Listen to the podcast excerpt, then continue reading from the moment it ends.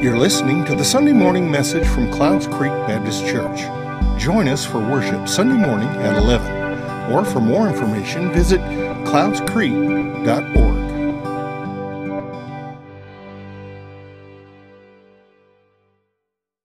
I've really enjoyed going through the book of Mark and really getting to experience the life of Jesus and seeing the good news um, kind of in action. That we get to see the good news as it as it happens. And, and I pray that Jesus is more real to us because of this series. That that is my desire is that we will see his life and how he lived and that would be what motivates us to live out of this good news.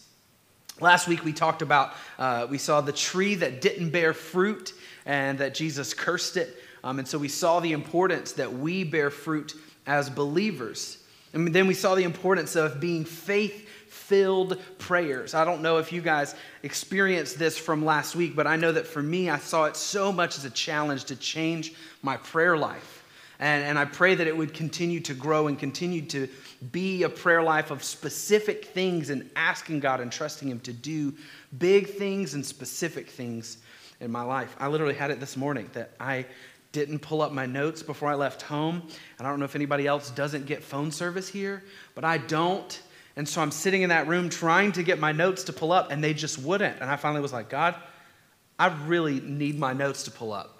I really need them to pull up so I don't have to drive down the road until I get service. I'm not kidding. I said that and they came up. So I've even seen God answer specific prayers if you just ask them. I think that's cool that we can ask God specific things. Where we are today is a continuation of Mark chapter 11. We're going to be in chapter 12 if you've got your Bibles and you want to follow along. We'll be in Mark chapter 12, and this picks up with Jesus continuing being in the temple. And he's in the temple, and the way Jesus is working at this point, he's probably consistently got a lot of people following him is that's just kind of how it worked is people just followed jesus to see what he was doing. They wanted to know what he was about and he always had this crowd around him. So you can assume that in the temple with him is this large crowd of people. So he's not hard to miss right? So what we have today is you're going to see several different religious leader types come up and ask jesus questions. And again it's hard to know if these are questions just of genuine curiosity or if these are questions that they're trying to make him stumble, trying to corner him. That's what it seems like more often than not, is that it is them trying to get him to, to stumble, trying to back Jesus into a corner with trick questions. Um, but anyway, he's, he's in the temple and he starts to just teach. He's got a large crowd of people that are following him. He's with all the religious leaders, and so he starts to teach. I'm just kind of, we got a lot to cover this morning, so I'm going to sum up this first story. Um, but this first story is that he starts off with the story of a landowner who plants a vineyard. And he plants a vineyard, and then he goes away and he, he's got some tenants who are going to rent the land from him. And so it comes time for harvest, and he sends one of his servants back uh, to get some of the harvest. And they, the people who are renting the land from him, they beat that servant and send him back. So then he sends a second servant uh, who is beaten and it says treated shamefully. Then he sends a third servant and that servant is killed. And so finally he's like, listen, they won't listen to any of these guys, so I'll send what it says is I will send my beloved son. And the people say, if we kill the son, then we will get the inheritance. And their thinking probably is that the landowner has died, and that's why they're sending, he's sending his son. It's because the landowner's died, and they think, well, if we kill his son, then we get to just keep the land. So they kill the son, and Jesus says, Won't the landowner come to destroy the tenants and give the land to someone else? And I want to pick up in verse 10 because he starts to quote Isaiah here. He says, The stone that the builders rejected has become the cornerstone. This was the Lord's doing, and it was marvelous in our eyes. And they were seeking to arrest him, but feared the people, for they perceived that he told the parable against them. So they left him and went away. Jesus tells them exactly what has happened and what is happening. That he has sent his beloved son, and his son is going to be killed by people who don't want to give up control of the vineyard. By the people who they think, well, if we kill his son, then we will still stay in control and this will be ours. That's literally what's happening here, and they're starting to understand it. And I want to point out something here Jesus references the idea of a cornerstone. And I don't know how many things y'all have built in your life, how many buildings you've built with bricks. Me, not many. Uh, I can say it's less than one. So, um, the cornerstone is important, though. The cornerstone is the most important part of the structure because you set the cornerstone down and it determines both of the angles that the building is going to go. How straight that cornerstone is, the positioning of that cornerstone sets up the rest of the building, both vertically and both sides. How it determines the rest of the building. The cornerstone is the first stone laid, it is the most important. And here we have Jesus pointing out that the builders, the religious leaders, have rejected the cornerstone. The cornerstone of the new covenant, that Jesus is coming and he is going to become and establish a new covenant as the cornerstone. And this is what he's saying when he says, the stone that the builders rejected has become the cornerstone. They've rejected him, not understanding his importance. And then let's, let's pick up in verse 13. It says, And they sent to him some of the Pharisees and some of the Herodians to trap him in his talk. And they said to him, Teacher, we know that you are true and do not care about anyone's opinion, for you are not swayed by appearances, but truly teach the way of God. Is it lawful to pay taxes to Caesar or not? Should we pay them or should we not? But knowing their hypocrisy, he said to them, Why put me to the test? Bring me a denarius and let me look at it. And they brought one. And he said to them, Whose likeness and inscription is this? And they said to him, Caesar's. Jesus said to them, Render to Caesar the things that are Caesar's, and to God the things that are God's. This is one of those trick questions that he has brought. This is one of the trick questions because they're trying to corner him and back him into deciding one of two things. He either says, No, you don't have to pay taxes, which is a rebellion against the Roman government, or he says, yes, you have to pay taxes, and then it looks like he is bending his knee to the Roman government. And so the, the leaders are trying to corner him again into getting into one of these two camps so that they can then, you know, get on to him for whichever side that he, he fell. But what's interesting is that he flips the situation around on them. Because when he says, Bring me a denarius, what did they, what did they do? They brought it, which means they had one. Which means the very people who were trying to say, So are you going to give in to the Roman government? had a coin from supporting the commerce of the Roman government. The very people who are trying to say, hey, do you really, are you really going to support the Roman government? were themselves supporting the Roman government. And that's why he calls them hypocrites. He's like, Look, y'all are trying to corner me on this question, but you have their currency in your pockets. So don't try to corner me in this. Then the Sadducees, they come to him and they present this. This situation is a little ridiculous. I don't know if you have ever had people that come up with these what if scenarios. Well, what if this happens and what if this happens? And you're like, okay, the odds of that happening are just ridiculous. And that's what the Sadducees do here. This situation that we're, we're going to see is, is really ridiculous. Um, and I'm going to just sum up the ridiculous situation for you is that it says, okay, if a woman is married, she doesn't have any kids, and her husband dies, and she marries his brother, because that's what they were supposed to do, and then they don't have any kids, and that brother dies, and this happens seven times. So this woman has seven husbands and no children. Again, a ridiculous what if statement. and they, they say, okay, so what happens when she gets to heaven? Who is she married to? And again, they're trying to trap Jesus into to getting into their own beliefs, or maybe they were genuinely confused.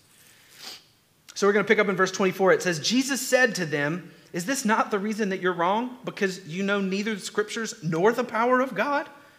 For the, when they rise from the dead, they neither marry nor are given in marriage, but are like angels in heaven.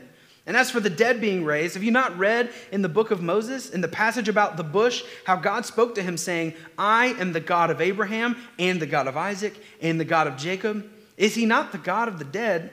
He is not the God of the dead, but of the living. You are quite wrong. See, the Sadducees, they didn't believe in two things that they asked about here.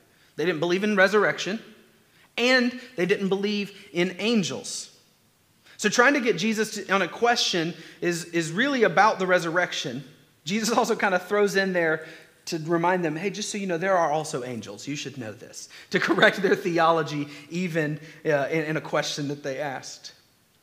And what's interesting, I think what we can take away from this is what Jesus is telling us with the first part of his answer is that there's no way for us to understand what relationships will be like in heaven.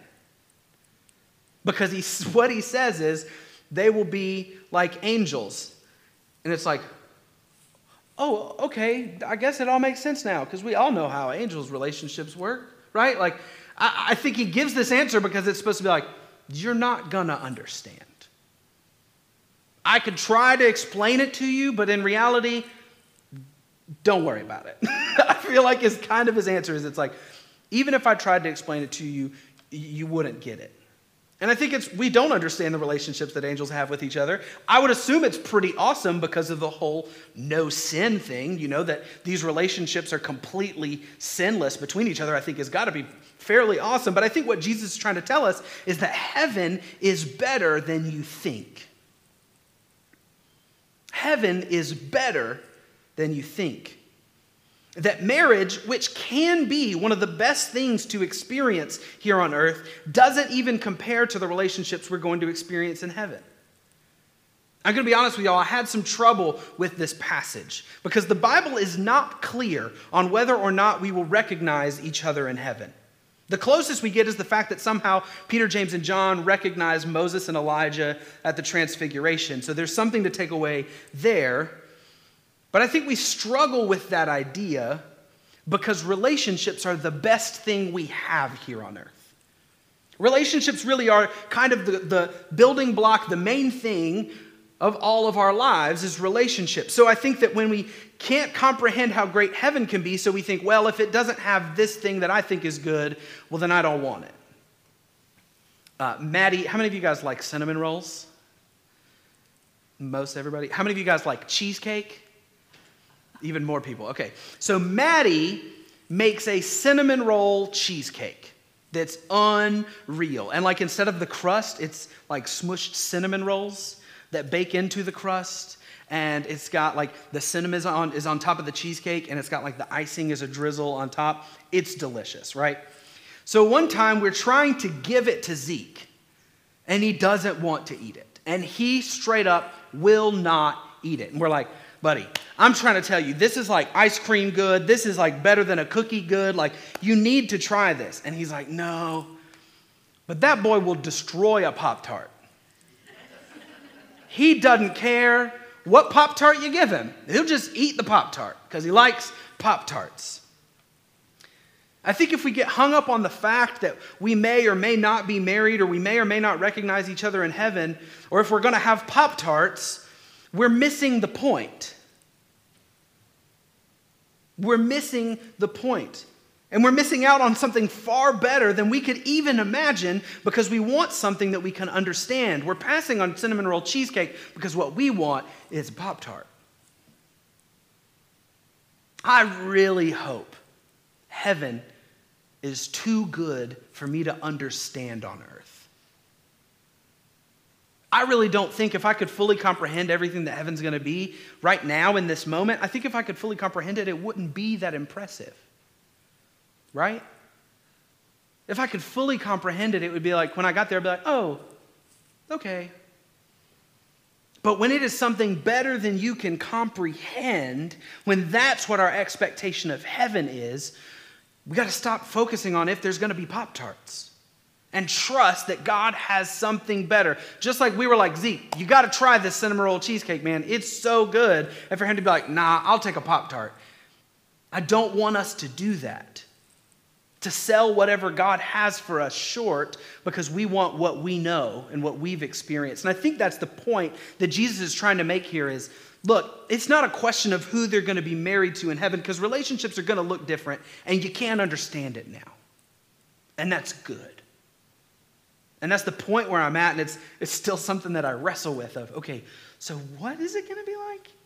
And I have to get to the point where it's like something better than I've ever had. something better than I could even imagine. I really hope heaven is too good for me to understand it now. Because if we just simplify it to a family reunion with fried chicken, I think we're setting the bar too low. It's better than we think. Let's pick up in verse 28. It says, And one of the scribes came up and heard them disputing with one another. And seeing that he answered them well, being Jesus, he asked him, Which commandment is the most important of all? And Jesus answered, The most important is, Hear, O Israel, the Lord our God, the Lord is one. You shall love the Lord your God with all your heart, and with all your soul, and with all your mind, and with all your strength. And the second is this you shall love your neighbor as yourself. There is no other commandment greater than these. And I know we've heard this before. I think this next part is really cool. Look at what the scribe says. Scribe says to him, You are right, teacher.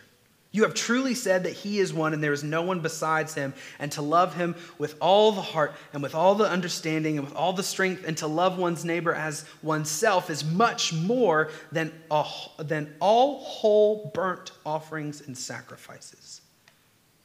And when Jesus saw that he had answered wisely, he said to him, You are not far from the kingdom of God. After that, no one dared to ask him any more questions. I love that last sentence. It's like, nobody, nobody dared to ask him any more questions. And I love that. I think when we read that last line where Jesus says, You are not far from the kingdom of God, I don't think that he said it in a stern way. I, I can see a smile on Jesus' face. He says, You're getting it. All these people have been asking questions, trying to trip me up, getting, getting focused on things that aren't important, but you're starting to get it.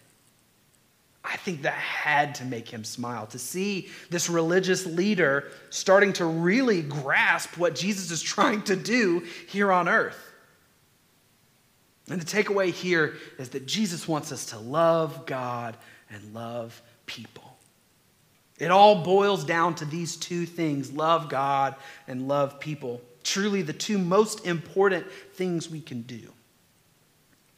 I want us all to kind of take a second and think about your life. Think about the things that you do every day, that you do a couple times a week, the, the thoughts, what, what pops into your mind when you have nothing else in your brain, and what kind of pops in, or what do you choose to think about. Think about all of those things. All of the things that make up your daily life. And if someone were, were kind of uh, taking an inventory of all of those things, and they were writing down, okay, well, Pat thought about this, and, then, he, then he did this, and then Kevin was thinking about this, and then, then he started, you know, working on this. You know, if you start to think this way, if you think, okay, what are the things, what would they come up with at the end? What would they come out with is the most important thing in your life? Based on your thoughts, based on your actions, what would they come up with? What would they find out that you love? And where on that list would God be? Is your life full of worship and adoration? Are you more focused on the kingdom of God or, or your own comfort? We get so wrapped up in things of this world, and I don't know how well we actually love the Lord above everything else in our lives. And I truly think that we have to be in that state in order to do the second thing. I don't think that we can love our neighbors as ourselves on our own. We have to be full of the love of God in order for that to be what's overflowing to the people around us. What I love is that the scribe points out that loving God and loving people are more important than all the burnt sacrifices all the offerings. How you live every day is far more important than where you spend your Sunday mornings or Wednesday nights. What is important is that we live lives that are full of loving God with everything that we have and loving people more than ourselves. What's hard for me to swallow is how, um, how heavy this hit the people he's talking to. Because the, the Jews of that day, they stressed about their relationship with God. They stressed about following the law. It is what was all consuming to them was following the law, honoring God with their lives. It was all consuming. And honestly, that's the verse that's on the back of our t shirts. Come to me, all who weary and are heavy laden, and I will give you rest. That is for the people of Israel who were stressing every day about their own righteousness. And God says, Look, Jesus says, Come to me and I will give you spiritual rest. Stop stressing over following the law. Stop stressing over making sure every little thing that you do. And here Jesus says, Just do these two things love God with all your heart, with all your soul, with all your mind, with all your strength, and love your neighbor as you love yourself. Just boil it all down to these two things. And he doesn't just mean a little bit of love doesn't mean just kind of love. This is an unreal amount of love, an obsession with God, and a passion for people. An obsession with God and a passion for people. And we live so distracted. I think that's our problem. We live so distracted. There's a study that was done in 1970s. The average consumer saw 500 ads per day right? Seems like a lot still. 500 ads a day. Now, that number is between 4,000 and 10,000 ads per day that you are being bombarded with. And that doesn't count all of the, the things that are not ads that we're choosing to watch or to, to read or to see or the Facebook posts or, or the news stories that we see that we're, we're choosing. That 4,000 to 10,000 per day doesn't include the things that we choose, right? And that's why we have to guard our time with God so closely. We have to guard it because otherwise it gets lost. We have to fight for it. I doubt many of us are like, hmm, I don't really have anything else to do. I guess I can just sit down and read my Bible. I got nothing else. I know some of you in this room are retired and you may have that luxury, and that's awesome, praise the Lord, but I know you would say it hasn't always been that way. It hasn't always been, well, I got absolutely nothing on my calendar. Nobody needs me. I guess I'll just read my Bible. It's something that we have to fight for. We have to fight against being bombarded with, with media and entertainment or work or whatever it is. We have to fight to make God a priority. When you love someone or something, you make time for it. I'm a huge Falcons fan. Never once in my life have I said, Did the Falcons play today? I didn't even know. I had no, I just totally, you know, I missed the game. I'm just busy. I've got so much going on. I just totally forgot. Never once has that happened. But those are phrases that we use about reading our Bible. Oh, I totally, totally just didn't even think about it. Totally forgot. Slipped my mind. But you make time for other things. You make time for the things that are important in your life. It's essential to fight for our time in the Word. Because if we don't, suddenly that love we're supposed to have for God, with all of our thoughts, all of our emotions, all of our life, is being given to other things. And our relationship with God is on the back burner. We get to the end of Mark, and I want to hop down to verse 41, and you get to see someone who is living this in action, that they've got God as number one priority. Let's pick up in verse 41 says, and he, being Jesus, sat down opposite the treasury and watched people putting money into the offering box. Many rich people put in large sums, and poor widow came and put in two small copper coins, which make a penny. And he called his disciples and said to, him, said to them, Truly I say to you, this poor widow has put in more than all those who are contributing to the offering box. For they contributed out of their abundance, but she, out of her poverty, has put in everything she had, all she had to live on. This is not a parable. This is not one of those stories like we started with of the, the landowner who has tenants, and you know that was a parable. This is a true story of Jesus is sitting and watching the offering box. Watching these people, and the reason that he's, you know, the reason that was the thing is that people would come and have these bags and they would just make a loud, you, you think about the sound of change just dumping into things, and they would just dump it, and it was a show almost. That people would make this big gesture out of giving so much money. When in reality, it, it wasn't that much to what they were actually worth. They were just giving out of abundance. It was like, oh, yeah, I've got this extra. I'll give that to God. And then this woman comes. She gives everything. In complete contrast to those who were putting, pouring in coins, which would have been so noisy. I think about like if you guys have ever done one of those Coinstar machines or ever been in the grocery store, even in the back corner when someone was doing those Coinstar machines, you know someone's doing it. You're never like, You like you can hear it over the whole grocery store. It's so loud, and I feel like that's what it would have been like. Like these guys pouring in their coins. And you contrast that with the widow who comes and drops in her two, and it might not even made a sound. This is in the temple, there's a lot going on, and so her dropping these two tiny coins into the offering might not have made any sound at all.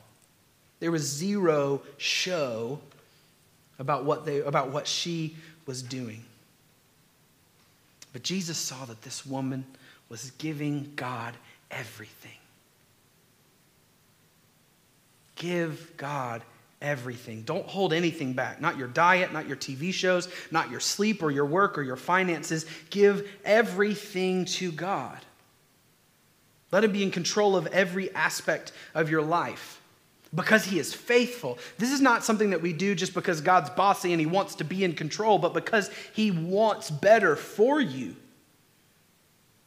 You cannot do anything that would be better than what God wants for you. Ephesians chapter 3, verse 20 and 21, it says, Now to him, being God, who is able to do far more abundantly than all we ask or think, according to the power at work within us, to him be glory in the church and in the Christ Jesus throughout all generations, forever and ever. Amen. I love that it doesn't just say he's able to do more, he's able to do abundantly, far more abundantly than you could ever ask or imagine. I don't think Paul could explain anything in a bigger way at all. Far more abundantly than you could ever think. So when we put in our two copper coins, it's because he's got something better. We are incapable of thinking of something as good as what he has for us. So give up your Pop Tarts so he can give you cinnamon roll cheesecake. Give him your relationships, your finances, your worry, your time, your energy, your skills, and see if he won't do more than you could ever ask or imagine. The widow wasn't concerned for her ability to eat that week. She wasn't concerned with her ability to buy clothes or, or get, you know, whatever it was, get gas for her donkey. Like, she wasn't concerned with any of those things. She just wanted to give it all to God and trust that he had something better than two copper coins. That last sentence that the scripture we read says, it gets me. She put everything she had to live on. She put in everything she had to live on. There are no financial planners on the planet who would say, well, the wisest thing to do with all your money is just give it all away. It's really the wisest thing. Don't worry about your mortgage. Don't worry about your bills. Don't worry about your food. Just give it all away. Not a financial planner on the planet would tell you that. At least not one who's worth anything. But I think that that's what's so amazing about it. Is that she was willing to give God everything. He applauds her for something that we would describe as unwise. He says, She gets it. She's not holding anything back. Let's pray. God, give us the faith of that woman. Give us her boldness and her love that she had for you, that she was willing to give everything she had to you. Make us people who are driven to love you with everything we have. And that the love that we have would overflow to the people around us, and that we would be people who are obsessed with you and passionate about loving other people. Let us take what you taught the religious people in this passage and apply it to our lives. That's your name we pray. Amen.